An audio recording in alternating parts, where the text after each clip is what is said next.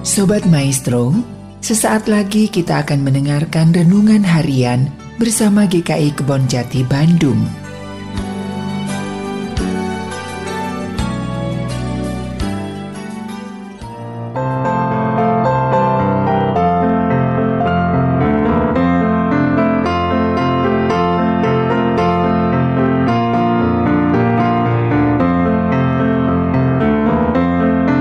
Saudara sekalian, jumpa kembali dalam renungan harian GK Kebon Jati bersama saya, Pendeta Yoce Handri Karu.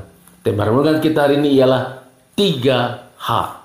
Bagian firman Tuhan yang mendasari renungan kita diambil dari surat Roma pasal 12 ayat 2 yang berkata, Janganlah kamu menjadi serupa dengan dunia ini, tetapi berubahlah oleh pembaruan budimu, sehingga kamu dapat membedakan mana kehendak Allah, apa yang baik, yang berkenan pada Allah, dan yang sempurna.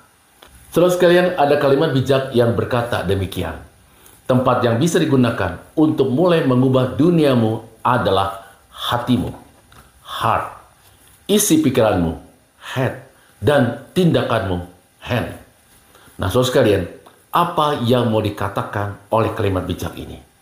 Jika kita menginginkan kehidupan bersama yang lebih baik bagi lingkungan kita, entah di rumah, di keluarga, di gereja, di tempat bekerja, dan di mana pun kita berada, mulailah melakukan perubahan dalam diri kita terlebih dahulu.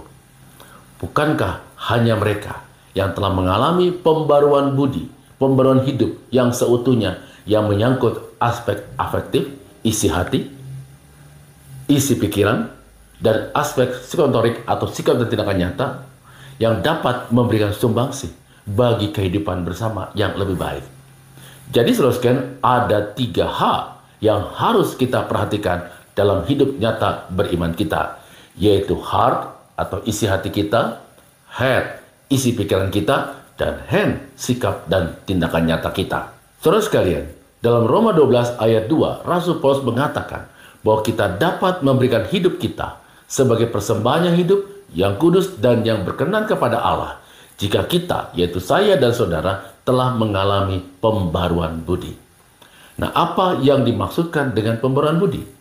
Pembaruan budi adalah pembaruan kehidupan kita yang meliputi aspek isi hati, isi pikiran, serta sikap dan tindakan kita.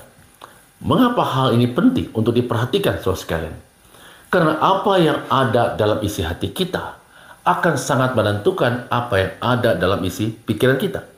Dan apa yang ada dalam isi pikiran kita akan sangat menentukan apa yang sikap dan tindakan kita.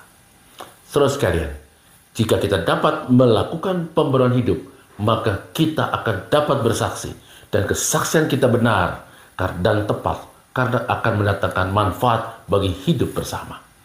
Kita harus mengubah lingkungan di mana kita tinggal menjadi semakin lebih baik. Oleh sebab itu, mulailah dari diri sendiri. Memang ini bukan hal yang mudah tetapi sangat mungkin untuk kita lakukan jika kita lakukan bersama dengan Tuhan.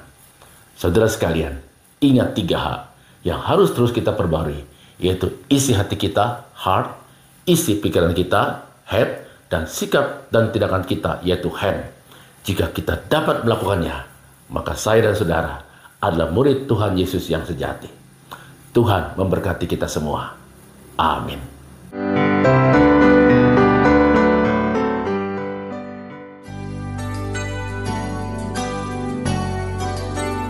Sobat Maestro, baru saja Anda mendengarkan renungan harian bersama GKI Kebon Jati Bandung. Tuhan Yesus memberkati.